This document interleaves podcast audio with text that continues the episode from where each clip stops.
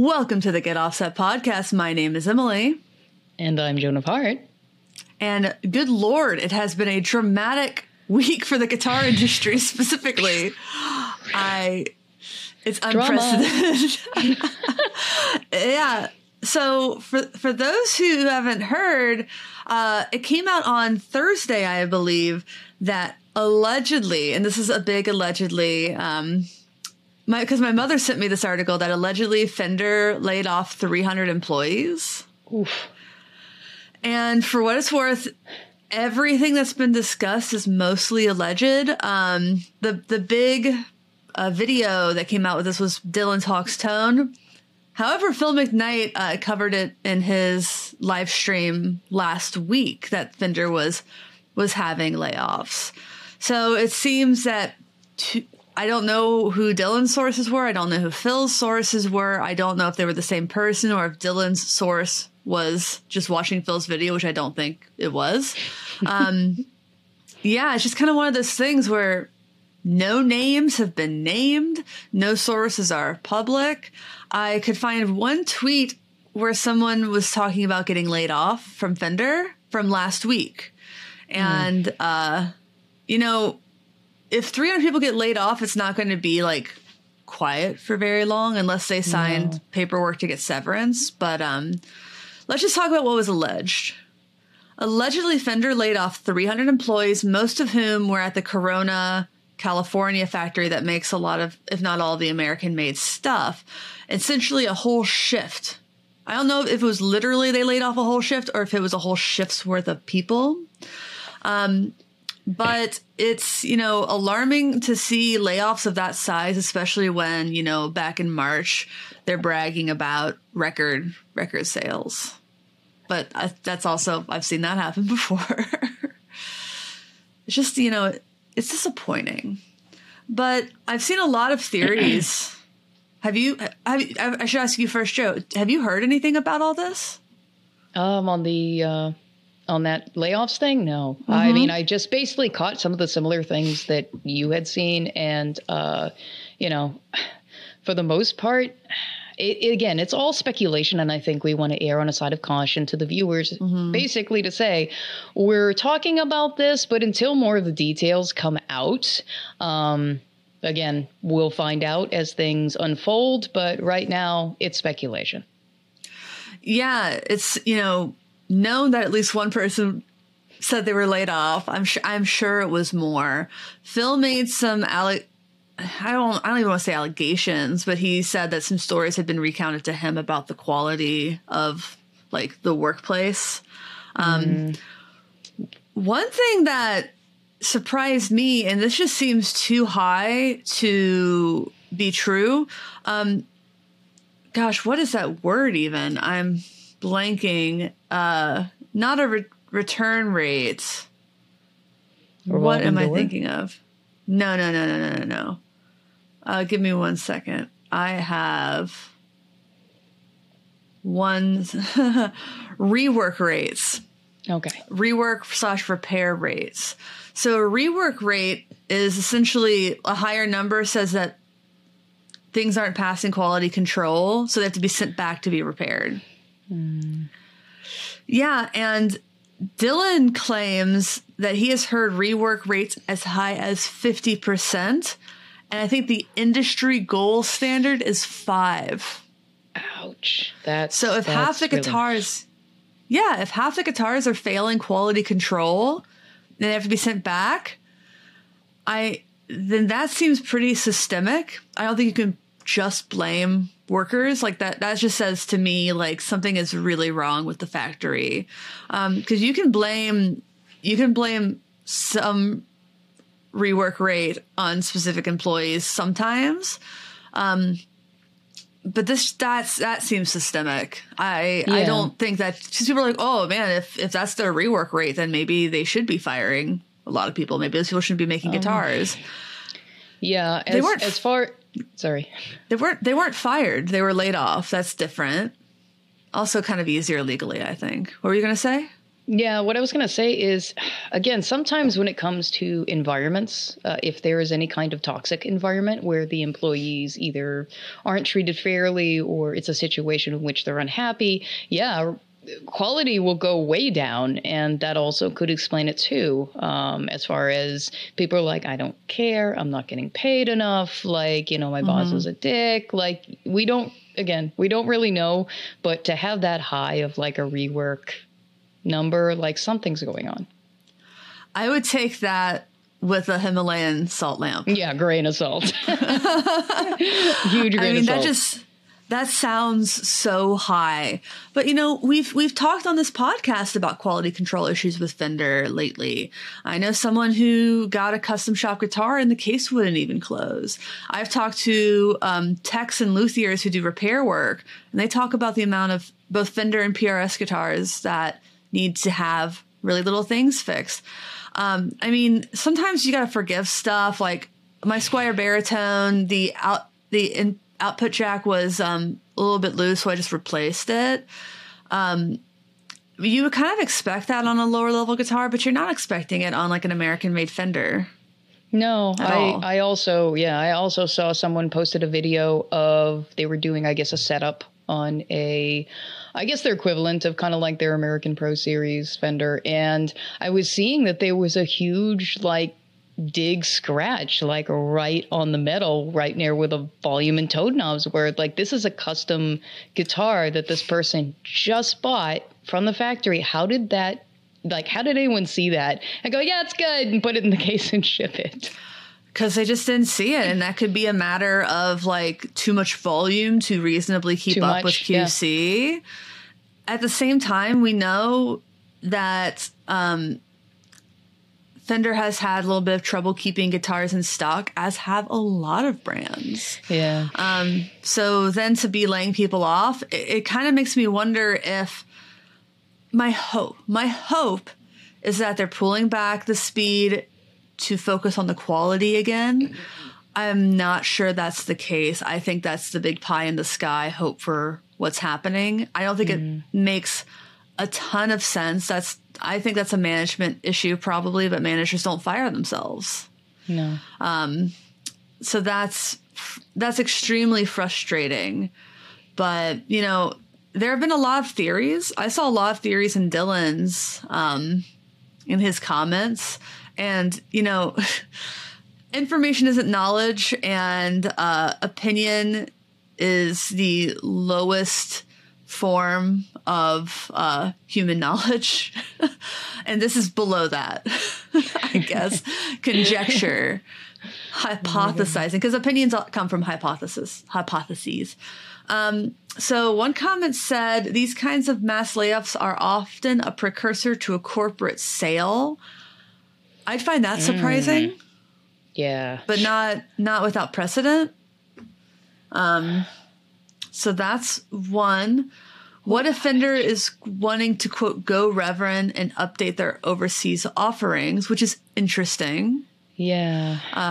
Because uh, the idea there would be they'd make less stuff in America with Americans where it's more expensive and do more high end stuff in Mexico because those are really high quality guitars coming out of Mexico right now hmm. or overseas uh, in Asia, most likely. Question Do you think any of this comes after that ruling in the UK uh, with Fender, obviously? Do you think any of this is related? I wouldn't think so. Um, how much money was that? Yep. Do you remember? Yep. Was it five? Was it um it was, seven, well, eight figures? I think I think it was a pretty decent okay. number size, and also the refund for people was in between the years of like what 2014 to 19. I mean, that's also money too. So someone in the comments estimated this is, this doesn't sound right. Eleven million dollars worth of jobs, and they were fined four point five million pounds in the UK. Convert translation, yeah, two dollars. That'd be five point four million dollars. So that that's more than that mm. even was. That class action was. So I maybe they had to Yeah. cut money somewhere. It seems likely that they had to cut money somewhere, and they do that by the most expendable jobs that they feel like they have, especially if you need to slow down for QC reasons. Yeah. At the same time, they cannot keep up with demand. One thing Dylan alleged, he alleged a few things, but one thing he alleged was that um, it had something to do with finances that they essentially Fender pays, buys their overseas guitars on credit, and then pays that company once those guitars sell and those guitars aren't selling. yeah. But if those are the guitars that aren't selling, then why are you cutting a American workforce? I mean, cash flow is good, but a whole shift when those when the guitars that aren't selling are the ones that are made in that factory, that doesn't make a lot you- of sense. you have to pay American workers a lot more than you do typically when you outsource. So if you're gonna, unfortunately, when you look at the hmm, should I cut American workforce, which not good right now, um, versus you know being able No. to do it overseas. Uh, in a sense, if they're really trying to save money, the higher employee salaries in America, yeah, that might be a reason why they went there versus the outsourcers. It would feel short sighted because if those are the guitars, if yeah, if the Europe, uh, I mean, sorry, if the Asian guitars or overseas guitars are the ones that aren't selling, maybe you don't make as many of them.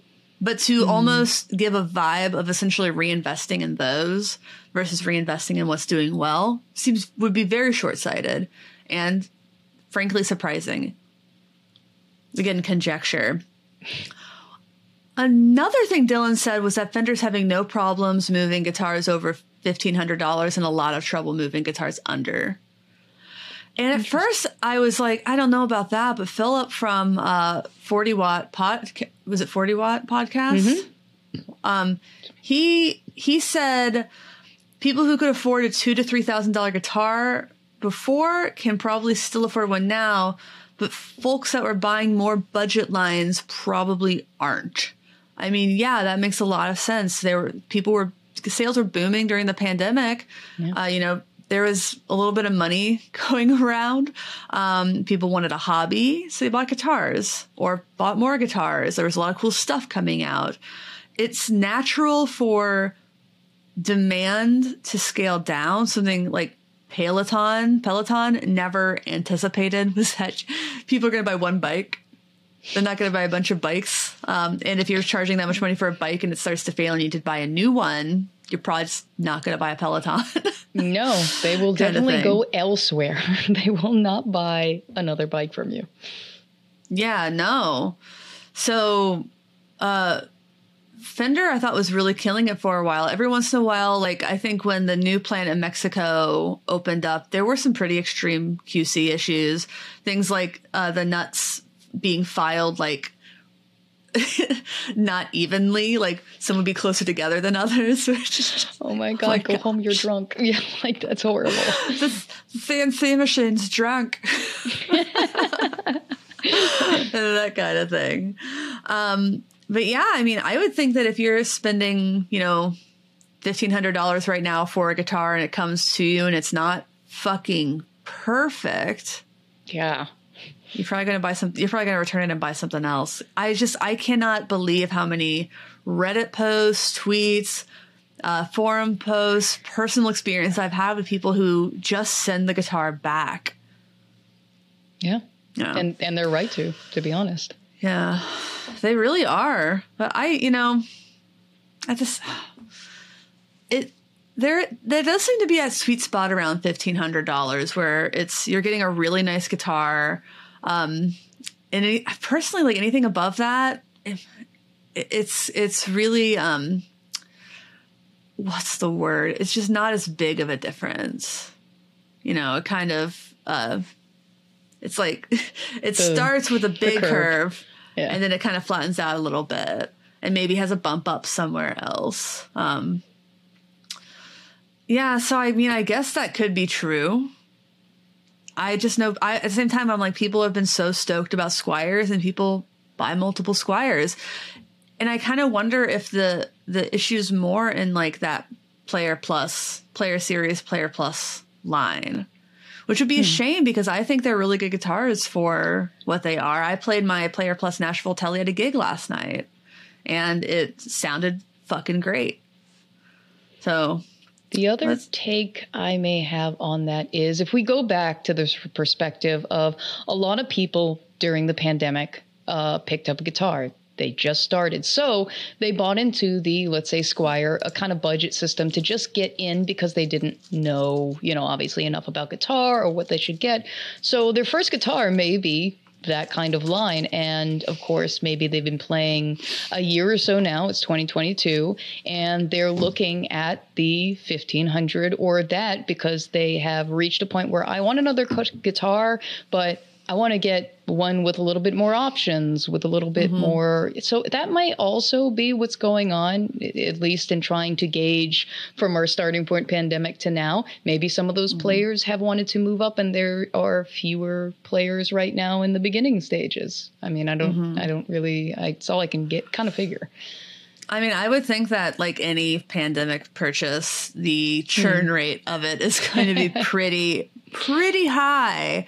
Uh, like I, th- I was like Wall Street Journal or New York Times or somebody just released an article that was about regretted pandemic purchase. Everything from pelotons to kayaks to Yes, outdoor yeah. out, outdoor heating lamps to dogs and pets Yeah, like people was bought things during the pandemic yeah like think like having higher expectations for themselves and their own behaviors changing to thinking that like this was going to be this way forever i saw something just that blew my mind it was a stat that said something around 60% of pandemic home buyers regret their purchase 60% of people bought a house and a big thing is people like moved out to the suburbs and were like, oh, I'm never going to have to commute again. And now they have to commute again. They're like, oh, God damn it. this is worse than living closer to downtown. And, you know, a guitar is really small on that list of potentially regretted pandemic purchases.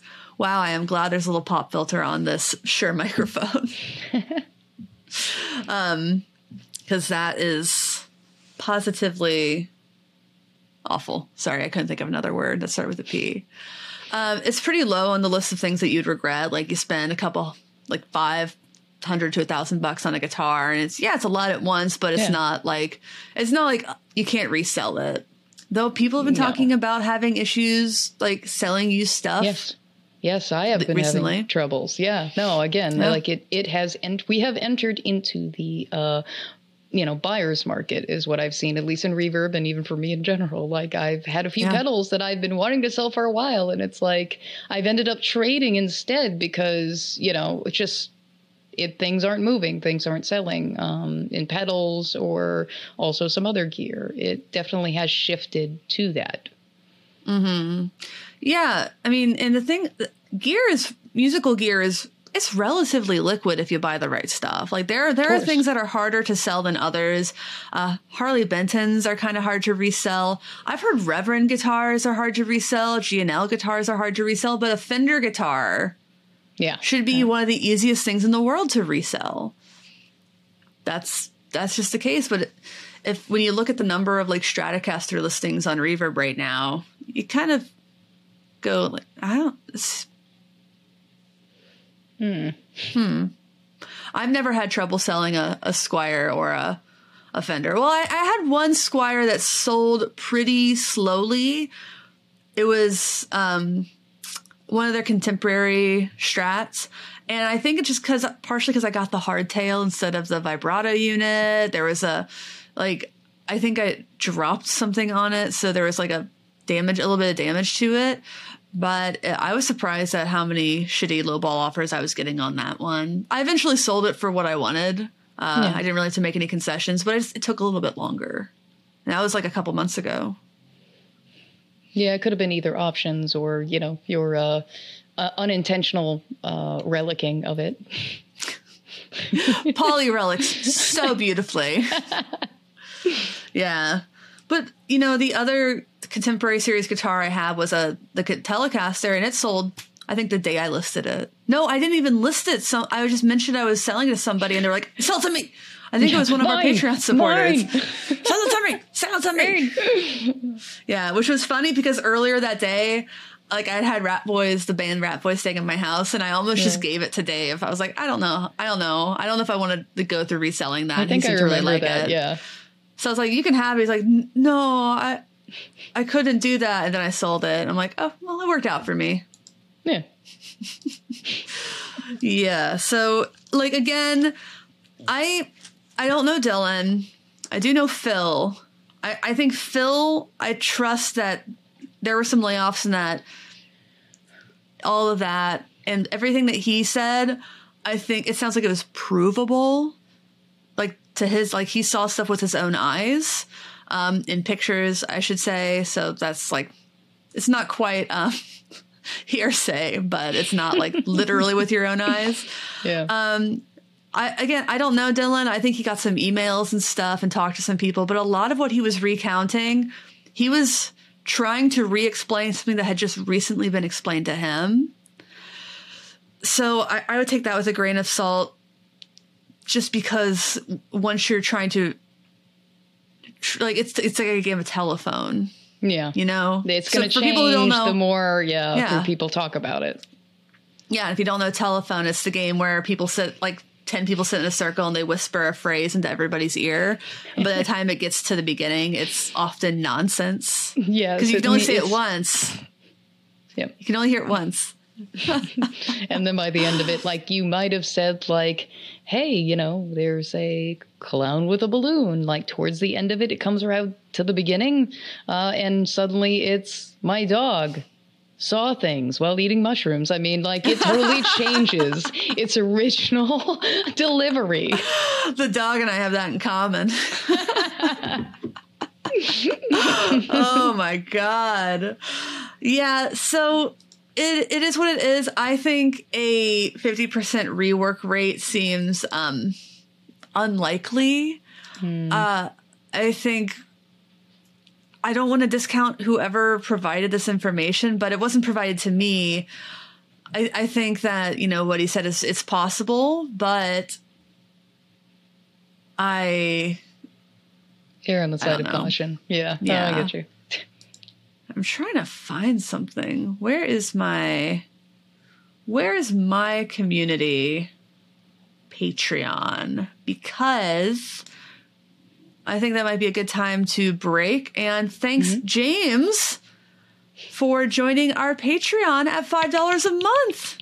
Thank you so much, James, you, W.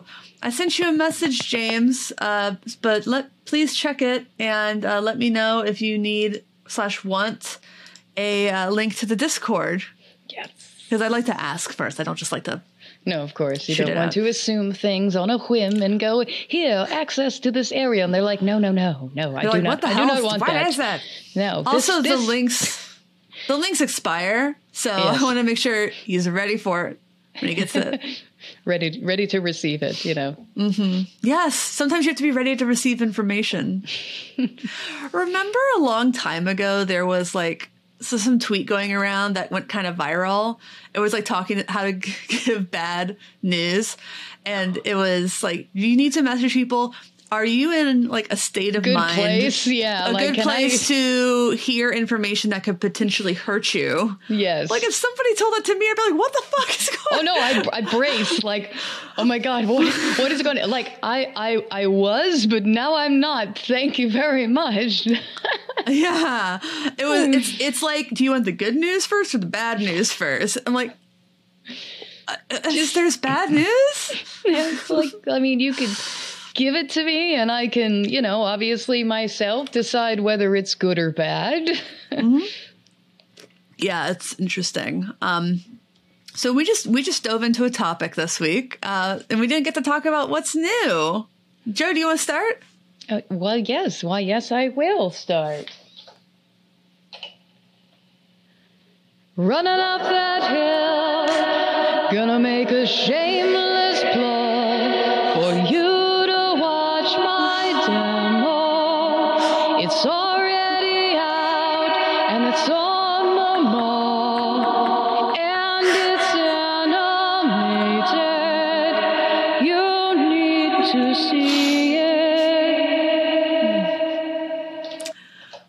special guest, Kate Bush. I know you probably all are just tired of hearing that, but I was just like, shameless plug. If I'm going to do a shameless not. plug, I might as well piggyback on uh, what's popular right now. What's popping? What's uh, what's happening? Um, but yeah, that's imagine, that's pretty much.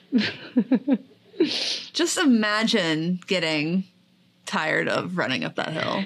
No, no, I don't. I don't think we should. I think I think it should be like its own theme song for the rest of 2020 or 22. Yes. What am I doing? I I am just all over the place. The world would be better if we better understood each other, and that's what the song's about. Yes. Uh, hi, Hondo. Why, hello. Um, so another thing that you get if you join our Patreon is now, uh, at least for now, we can make a link so that people can watch the podcast as it's being filmed. So uh, that's another reason to join happening. the Patreon at patreon.com slash get offset for as little as $5 a month. You can get access to this, which is pretty cool, um, I think. So uh, yeah, as for me, I uh, I played a gig last night. Nice. We're recording this on Friday.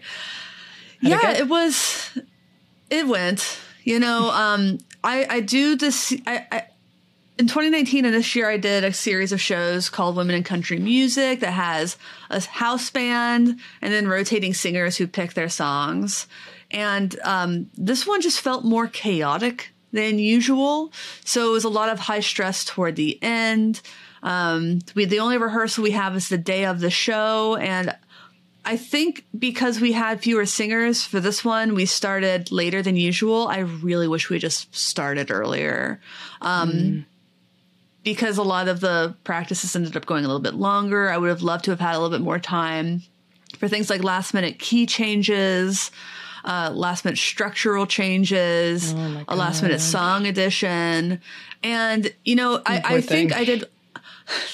I feel like I did well, and I think the sh- I think the the crowd really liked it, and the singers are just phenom- They're all phenomenal vocalists, um, and uh, yeah, it's it's the last one in the series that I'm doing. It was Emmylou Harris and Nanci Griffith, which is a struggle for me because it's hard to listen to Nanci Griffith songs without crying.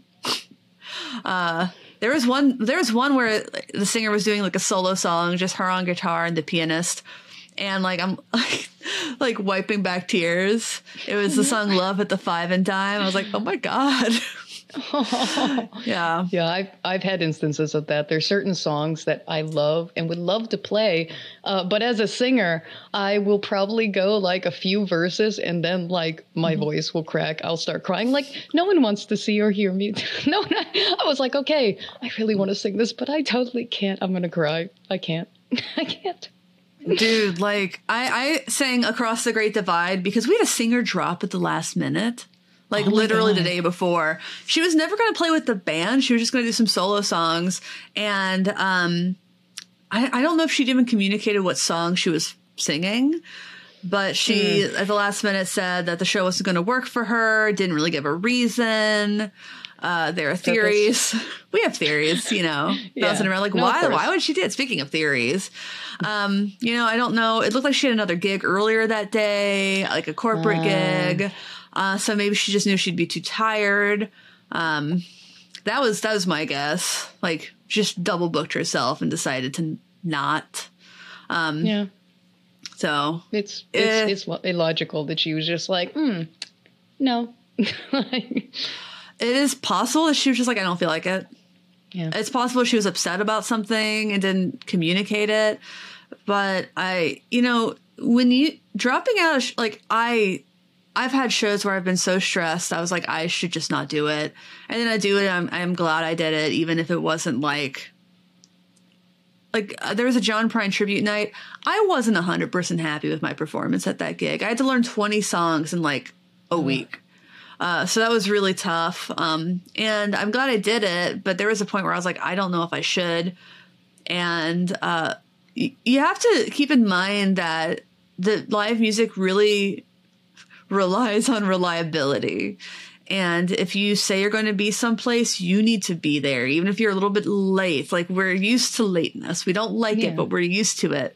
No, but, showing up is important. Yeah. You need to show up. You need to show up or you need to get a replacement or give Yeah. enough time to find a replacement. Yeah, last minute, don't do that. Like, not Mm-hmm. only will you lose respectability, but also like you look like a d bag. Unless something really happened. I mean, things can happen. You know, emergencies. Yeah, emergencies can happen. If you are just You canceling need to on give a a whim, reason that it's yeah, an exactly. emergency. But yeah. last minute stuff, like, don't do that. Yeah, I, mean, we've had that. people, we had people drop out of the John Prine thing last minute because they got COVID or something, or you know, a medical concern. Understandable. We've had people, you know, not show up to something because you know you, you needed to take care of a family emergency. Yeah, no, Understandable. totally. As, but you, could, I think the big thing is you have to convey that there's a reason. Otherwise, people will get kind of upset about it. Yeah. There was one of these gigs in 2019. I had to talk to the keyboard player, the pianist, off of the ledge the night before. She wasn't going to show up. She was she was as stressed, if not more stressed than I was.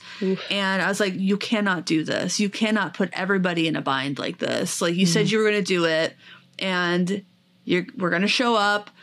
I'll learn some of the parts that you're struggling with and it's it's stressful. I know because I'm I'm as in it as she is. Like not to say it's not as hard for bassists or drummers, but you know, a, a changing key doesn't really matter to a drummer. Structural changes matter. Um, a bassist, you know, it's they're not often having to learn like the licks like the pianists and the guitarists are. So like last minute key changes is just Okay, a matter of, of simple transposing. Last night I had a solo. I spent like ten hours like getting right. Eh, that's an exaggeration, like five. But like it was an Albert Lee solo, Mr. Telecaster, for those in the know. Those are hard. It was a song Two More Bottles of Wine. And uh, so I was playing it in drop D with a capo on one because like a lot of country music, it relies on like pull offs to open notes and hammer ons from open notes. And you simply cannot transpose a solo like that. You you simply couldn't transpose that solo more than a half a step down.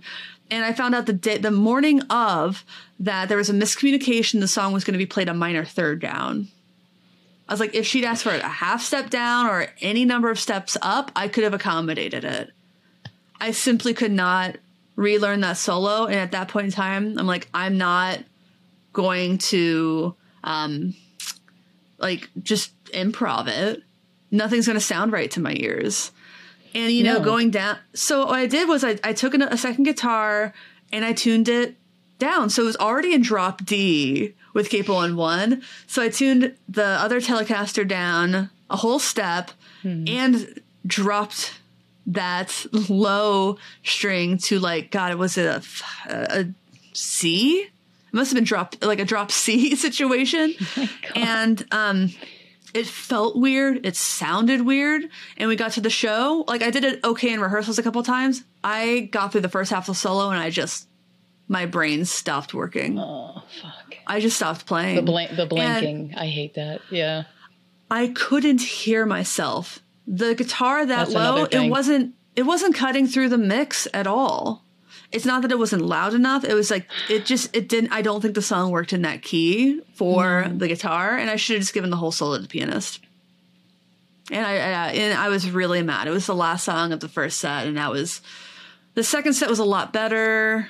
But no, but that um, first that first song would set the tone for you, and you put so much time into it, and then all of this last minute, like, you know, hu- you know, shuffling around and everything. I mean, not only is it going to fluster you, but also like, again, you're not going to be.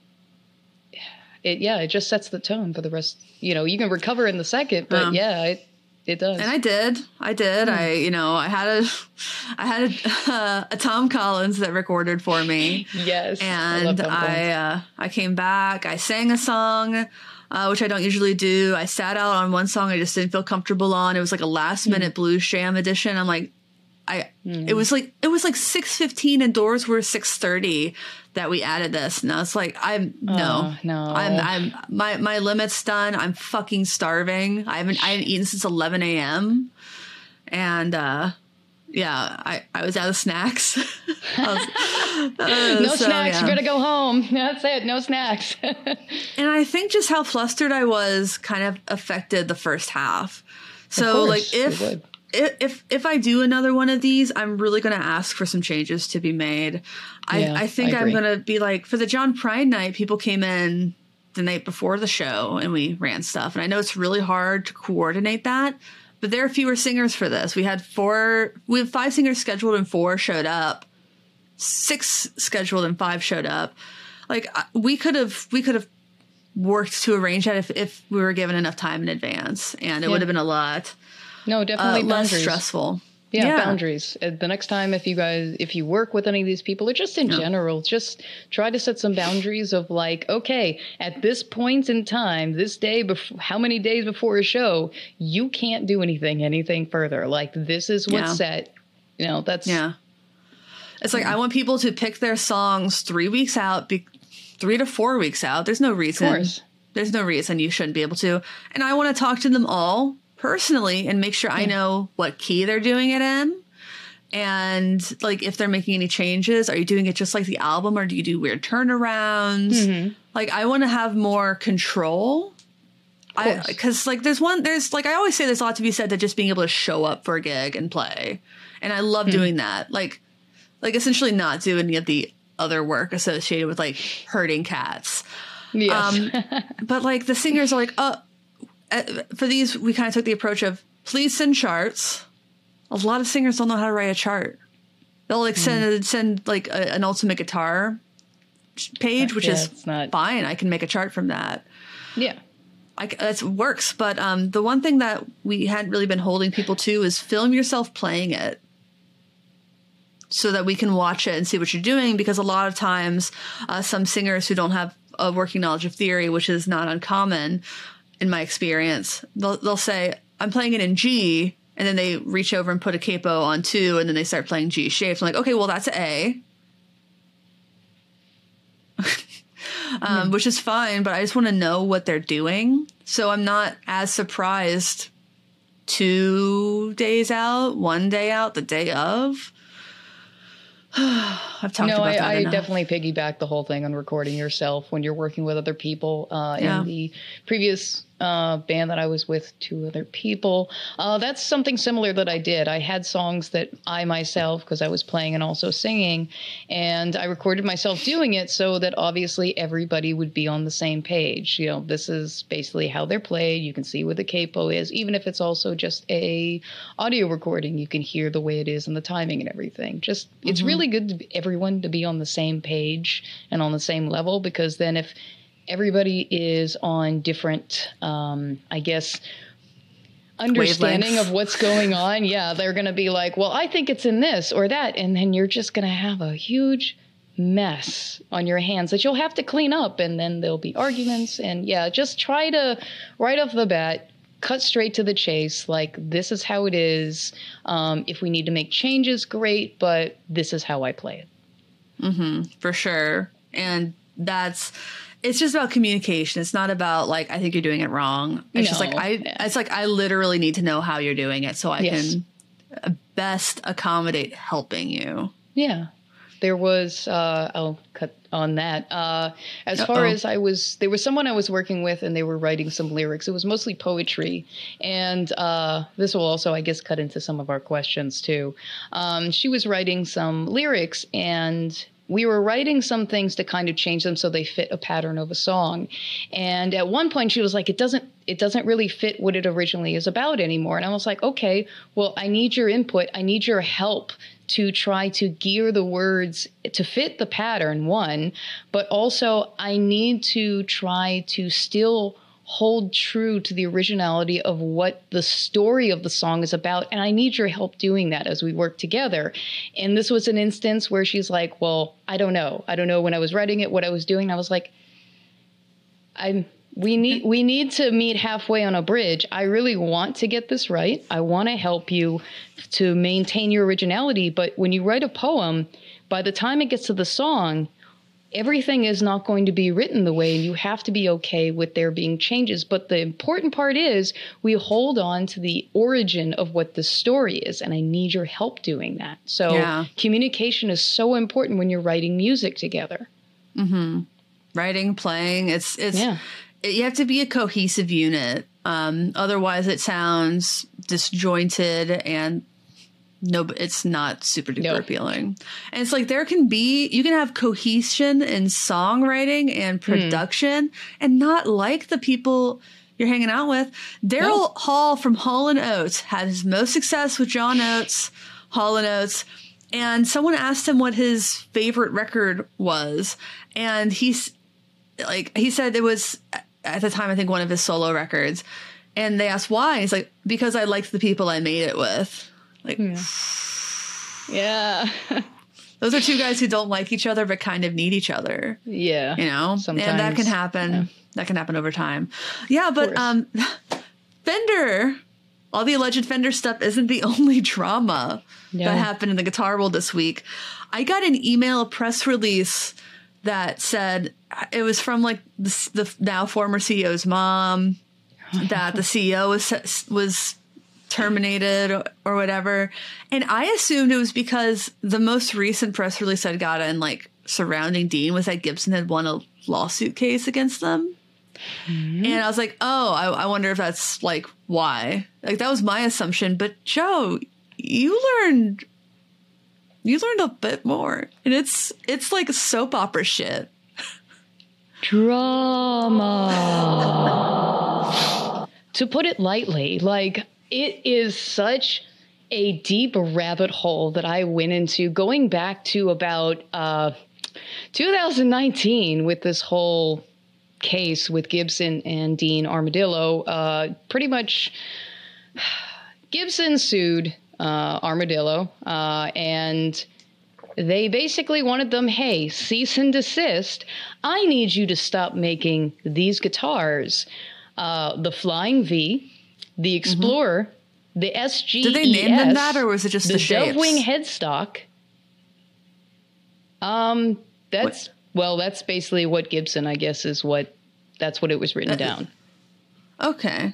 Because I know they were using those shapes, but it Yeah. sounds like they were also using some names that Mm-hmm. Gibson had trademarked.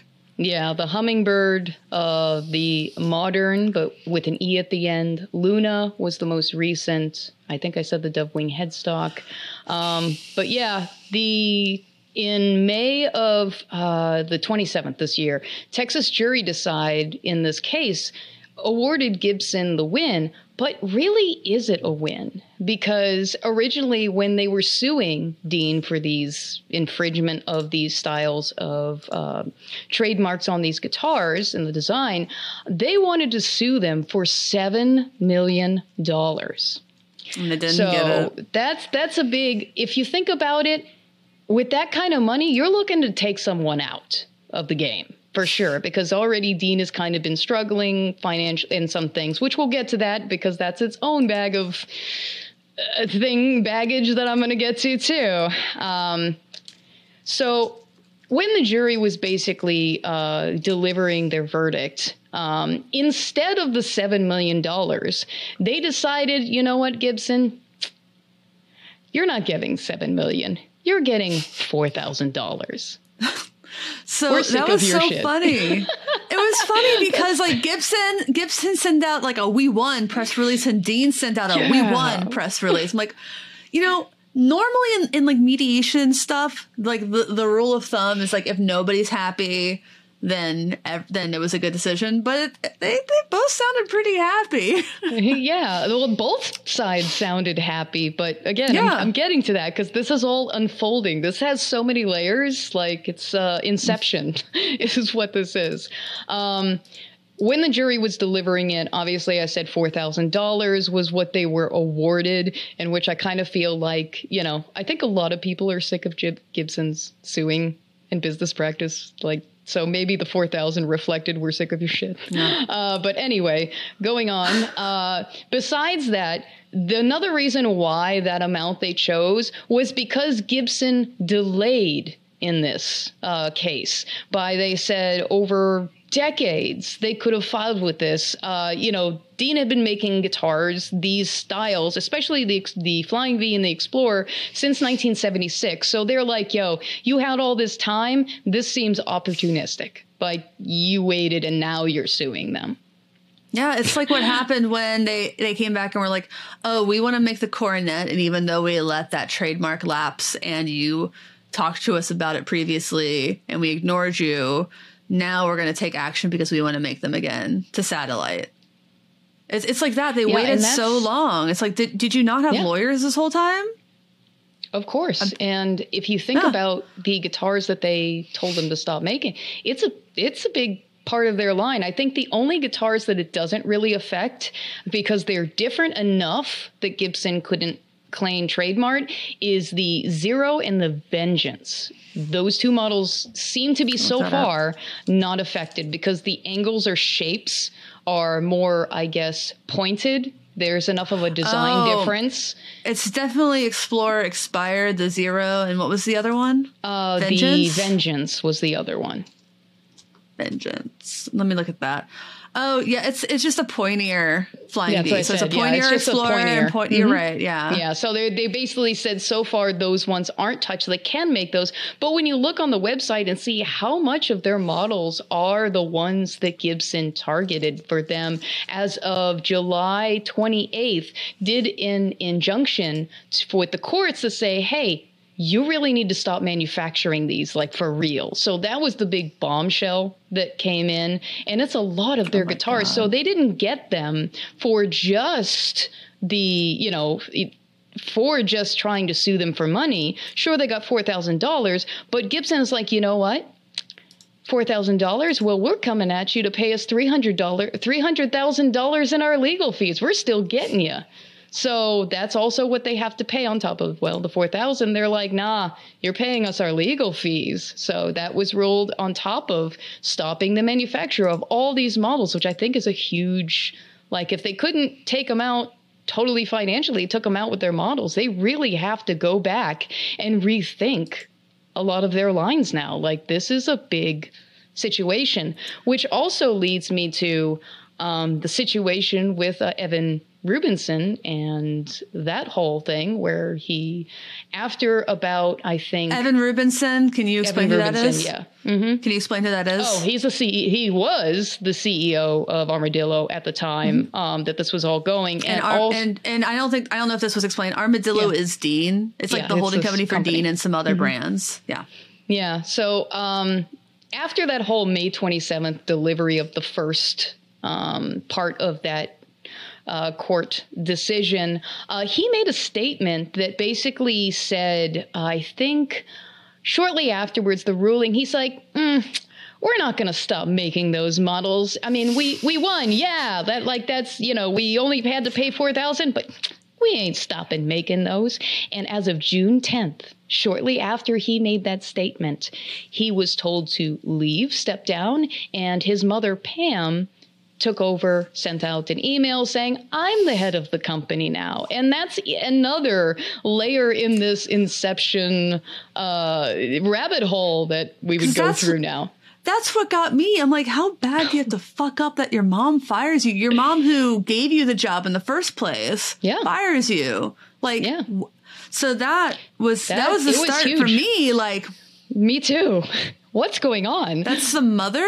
The mother Yeah. just fired her son. Like, there had to have been more to it. And Oh, oh yes, there is more to it. uh, as, as we uh, peel apart this onion to tell you how far this this layer of conspiracy goes.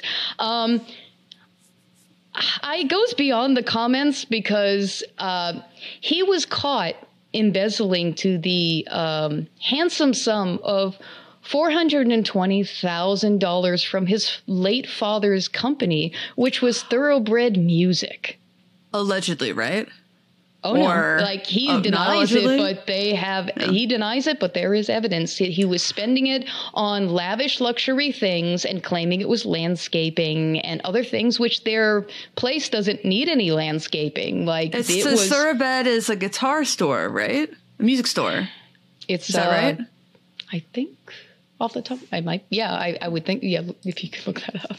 Uh, but as far as that is concerned, yeah, like he was spending lavish things. He was burning bridges with all his father's connections company wise. Like he was just not giving a fuck uh, spending things left and right on what he wanted and labeling it as like miscellaneous things to the company. So, upon finding this, and of course the recent comments, um, I think mom said, Hey, you're done. We're done. And uh, you're done. Yeah, you get the fuck out. Yeah. Yeah, you're yeah. done. Get the fuck out. Oh my god. So uh, I, it's gonna yeah, be an awkward Thanksgiving this year. Oh no, no, of course, and it could have been the fact that he was. It also was tied in relation to a trust.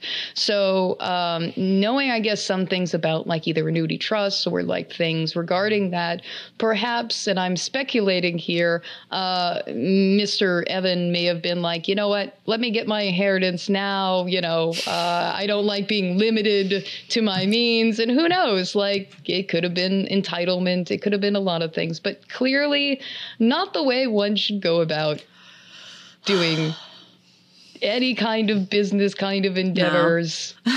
it's not the way anybody should do no, embezzling. Like, what? Yeah, no, that's definitely no. Embezzling is no. it's bad. It's a, it's all. It's never good, no. and it's so. It must be so tempting thing. Yeah, it's, it yeah. is. and and also the three hundred thousand dollars in uh, lawyer fees that I talked about. Gibson uh, won in this recent like in injection as well, injunction. Sorry, um, they have thirty days to pay that. Just that's yeah, it? it's it's a it's a heavy mic drop. Like you have thirty days to pay us that. How mm. much money again? Three hundred thousand. Yeah, they're trying to take them out completely of the market. Like that's the only thing I can figure. Like if we, you know, oh I, I, don't know. You that's know, what ten thousand dollars a day. Basically, I mean, like that was thirty thousand. Yeah, I mean, it's it, maybe a little more than that. Uh, but yeah, it's it's it's quite a lot in the, the short yeah. short span of time that somebody's going. You know, show me the money. Like so, um, yeah, like if they're gunning for you and they want to take you out, if they couldn't get them the first time, they're really trying to obviously Just go for it now. Drag that, drive that last nail in that coffin. Yeah, that's basically what they do. And again, you obviously, uh, and I'm sure some people know my my stances or feelings about Gibson. so it's focus on making guitars. Stop running around and trying to sue all your competition to like take them out. Just stay in your lane and just do better QC and like I mean, I get it. Yeah. Dean Dean was making it, a flying yeah. V guitar and just calling it V. I mean, that's that seems intentionally confusing mm. for consumers. Like, yeah, I mean, I don't.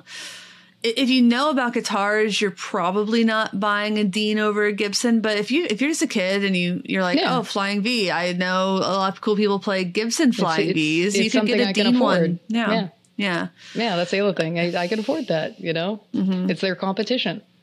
Yeah, and it's one of the few like trademarkable body shapes out there. Hmm. Like like you can't trademark a Telecaster style or you've never been able to or Stratocaster style and you can call them T style or S style on top of that. And Uh, you can't do that for V and Explorer for some reason. And I'm not sure why. If you do know, please leave a comment in the YouTube yeah. video about it. But what a mess. Like, yeah. I, what a weird day at that company, I'm sure. Oh, no, of course. And yeah, just going down that rabbit hole, it was like a series of, they did what? What's going on? His mom? Like, oh my yeah. God, like this is just so beyond the original like infringement. Like this is its yeah. layers of this should have its own like movie. I don't know. it's a soap opera for sure. yeah. As as wait wait uh, hold on as as the guitar manufacturer guitars turn just have it be its own like soap opera or something oh yeah for sure and well, thanks for recapping that. That is uh that's a lot. That's a lot to take in. No, it is. It yeah. totally is. And people say guitar industry stuff isn't dramatic. no, no, it's not. It's like people totally, who say totally there's not. no emergencies in rock and roll. Just what bullshit. there are absolutely emergencies in rock and roll. And if you say there's no such no such thing as a rock and roll emergency, then you don't work in music. Yeah. Yeah. Uh, yeah. Well, I think that's a good place to to wrap well, it actually, up. Actually, oh no, actually, there's more. Yeah, there was. There was. Oh, no, no, not with that. I no. I at least wanted to get maybe uh, the a few of the questions if we could just Oh, get to that we asked about. Yeah, at least we can get to Oh some of those because I did ask a few of I you forgot. guys like to kind of give us some questions uh, in this episode, and I think that might be a fun way to meet uh, for for uh, us to kind of engage the both of us in a way that's with you guys out there that you're listening, so we can answer some of those. Um, one of the ones that I'm going to ask first is um, what's on your dream pedal board? I don't know if I have one. I've been trying to to get together with a company to um, make a video where I just build my own personal pedal board because I haven't done that in a really long time. Uh, I just make separate ones for different gigs. But I think it would probably have the Ernie Ball Ernie Ball volume pedal tuner. I think I'd have an Empress compressor, my Mazette lower drive or Robert overdrive, um, Halberd. I th- and then after good one. that, like it's just the opportunities are so endless. I, I love the somersault by um, by Caroline. I love the Speed Tripper by Death by Audio. I don't even know where I'd start on reverbs um, at all. So many. Yeah, there's so Yeah. many. Um oof. I don't I don't know if I would I don't even know if I would want it in stereo or mono. I'd probably do mono. But I really like the float and I would love Hmm. to be able to put that on a board. Um and that shines in stereo. I wonder if it would make sense to put that like toward the end of a chain. Yeah, towards the end might be Mm-hmm. pretty fun. Yeah. Cuz you don't usually put filters back there. It'd Um, be interesting. I think my dream pedal board would just be something that I can manipulate relatively easily. Yeah, I think it would change out. a lot. Yeah. Like I have my favorite drives, I have my favorite com- favorite compressor. Um but like my my modulation stuff and my time-based effects stuff, it my preferences change there a lot. And um it's what I get most excited about, I think. Yeah. Yeah. No, I can totally relate with that because as we, Yeah. I guess, go on our own like journeys over time, our tastes as far as either pedals or gear will definitely change. Like as far as like my p- dream pedal board, um, where I guess I currently am is I'm I'm at that point where I'm kind of content now. So Mm-hmm. if I was to build. Um, I guess a dream pedal board. It would be some of the things that I kind of was missing and I'd want to experience but haven't yet. Um, Yeah. I know I would definitely like the float. I definitely have for a while since that episode that you was you were working on that uh, Fender amp for the oil can, and I know Oh Blood Noise Endeavors has that black fountain. So Black that's on my list. Yeah, so that's on my list too as far as my dream pedal board. It's you know someday soon. Uh, and also the other thing I would say I've always wanted for a long time, and I've wanted to rent it, uh, and it's always out of stock, much like the Black Fountain, because I've been asking uh, from Pedal Genie. Uh, I definitely have always wanted to try the Strymon Flint. People have Oh, raved yeah, and loved that, and I have yet to try Yeah. that. But Strymon has a relatively cost high buy-in so that's why i want to try it buy it i mean not buy it uh, rent it first just to try to be sure Mm-hmm. Yeah. if it's something i wanted to get maybe i'll find a used one just to be cost effective but yeah, Yeah. um for the most part my pedal board is kind of close to being kind of i mean i'm getting grateful and you know obviously lucky to have gotten to this point um, but it's always changing i swap things out all the time Yeah, for sure. Um, I think we have time for one more quick question, and maybe we can save because uh, I'd like to wrap of course, up soon. Of course. Yeah. All right. So I gotta go to I'll, Canada. I'll, I'll do I'll do pretty much uh, another question that's really quick that I'll answer like right away because it's not really a debatable one. Uh, Lady Dragon song says pedals. How do I get more of them? Well, I guess my response to that would be when um, a mommy pedal and a daddy pedal love each other very, Very much much.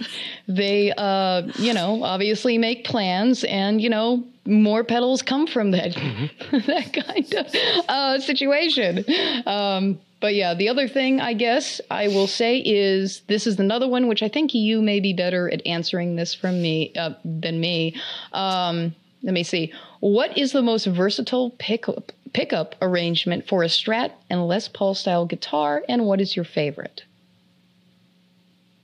That's an easy Possibly. one. Yeah, it's probably not. An What is the one, but most yeah. versatile pickup arrangement for a Strat and a Les Paul?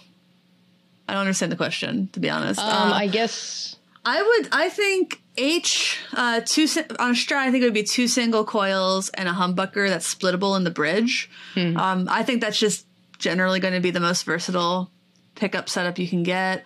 I, I versatile with a Les Paul would. Pr- I would. I mean, I, that's just preferences. I prefer It P90s is. over humbuckers uh, and a Les Paul. Though I usually play them with um, uh, humbuckers is what I've gotten to play.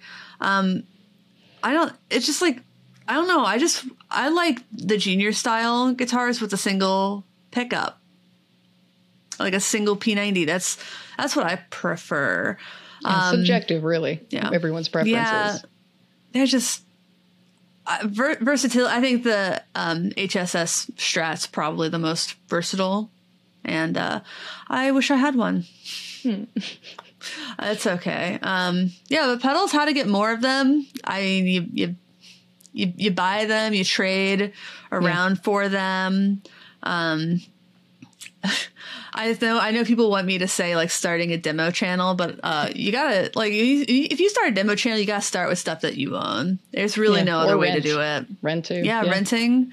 Renting's a good way to try out a lot of stuff, but uh, yeah, that that could be a whole different topic. Is No, of how course. to like- actually start getting pedals when you film demos. And the truth is, uh, it's kind of a mix of outreach after you've established yourself enough and have some product that you're proud of, and uh, organic people coming to you because they like your your demos. yeah, I think that's So basically, how do you get more pedals? You got to buy them, or you got to work really hard to start. Yeah, you got to put the work in. There's there's no gravy train. There's no free ride really. You still have to make the demos. No you have to- shortcuts. obviously, quality is obviously Yeah. yeah. There's no shortcuts. There's, No skipping You still have steps. to work. No, no. There's Yeah. a lot of work that goes into it. Cool. Um, yeah, well, I think that's actually a good place to end it. Yeah. I'm trying to think if I have anything coming up that I want to talk about for this. I have some demos in the pipeline, but nothing, nothing that people should be looking out. Well, you should be looking out for all of them, but Yeah, I um, was, I was nothing gonna say like, no- of course they should be. yeah, you should be looking out for all of them, but nothing specific uh, right now um, because my schedule can it can change. Hmm. So, uh, yeah, it does that. Um, but yeah, just a lot of exciting stuff cooking that I can't really talk about yet. Is is the gist of that? Um, how about you? Anything people should look out for other than the mod demo you just released? Um, anything else further, I guess, that uh, is going on? I will probably from this point uh, take a short kind of, you know, uh, maybe like a week or so break because it's been nonstop uh, this past week and making like little promos. And it, again, like I am a one woman show, so I have to, on top of making the demos, I have to be my own marketing person. I have to obviously post these things everywhere, make promos, like multitask in ways that my brain you know doesn't show uh, shut off and i'm still you know obviously having trouble sleeping because it's like well what about this Yeah. did you do this can we do that hey well the other thing you could have done that but you didn't too late now so yeah it's ya. always yeah it's always like okay we'll do it next time how do we improve like um Mm-hmm. so yeah the next demo um i have some possibilities of who the next person could be for the animated demo. Um, I haven't heard back from them, and I asked them, I guess, like a month or so ago. But they also, like me, am a single person operation, so I know they're probably also busy, and they answer their own emails. So um, if I don't hear from them, it'll probably be me moving on to a pedal I already have, and it'll probably be me, you know, testing out the uh, Figaro character as the next uh, character that I will be explaining a pedal with. So that'll be fun. That's gonna be really exciting. That, yeah. Great. Well, um, thank you to everybody out there. Please like, comment, subscribe for more of this, as well Subscribe. as oh, there it was. Uh, for more of this, um, subscribe, rate, review on iTunes, please. You can actually watch the video episodes of the podcast in Spotify now. It's really cool, and apparently there's like sometimes they're a little bonus features in there, like uh, multiple choice questions, and like you can put your response into things that sh- could be pretty fun. Um, but yeah, you know, everybody just know that I really appreciate you. Really appreciate y'all um, watching, listening. So as always, thanks for listening. thanks for watching. thanks for understanding. You're not saying my line this time. Good. Until next time, my name is Emily. I'm Joan of Arc. Goodbye. Bye bye.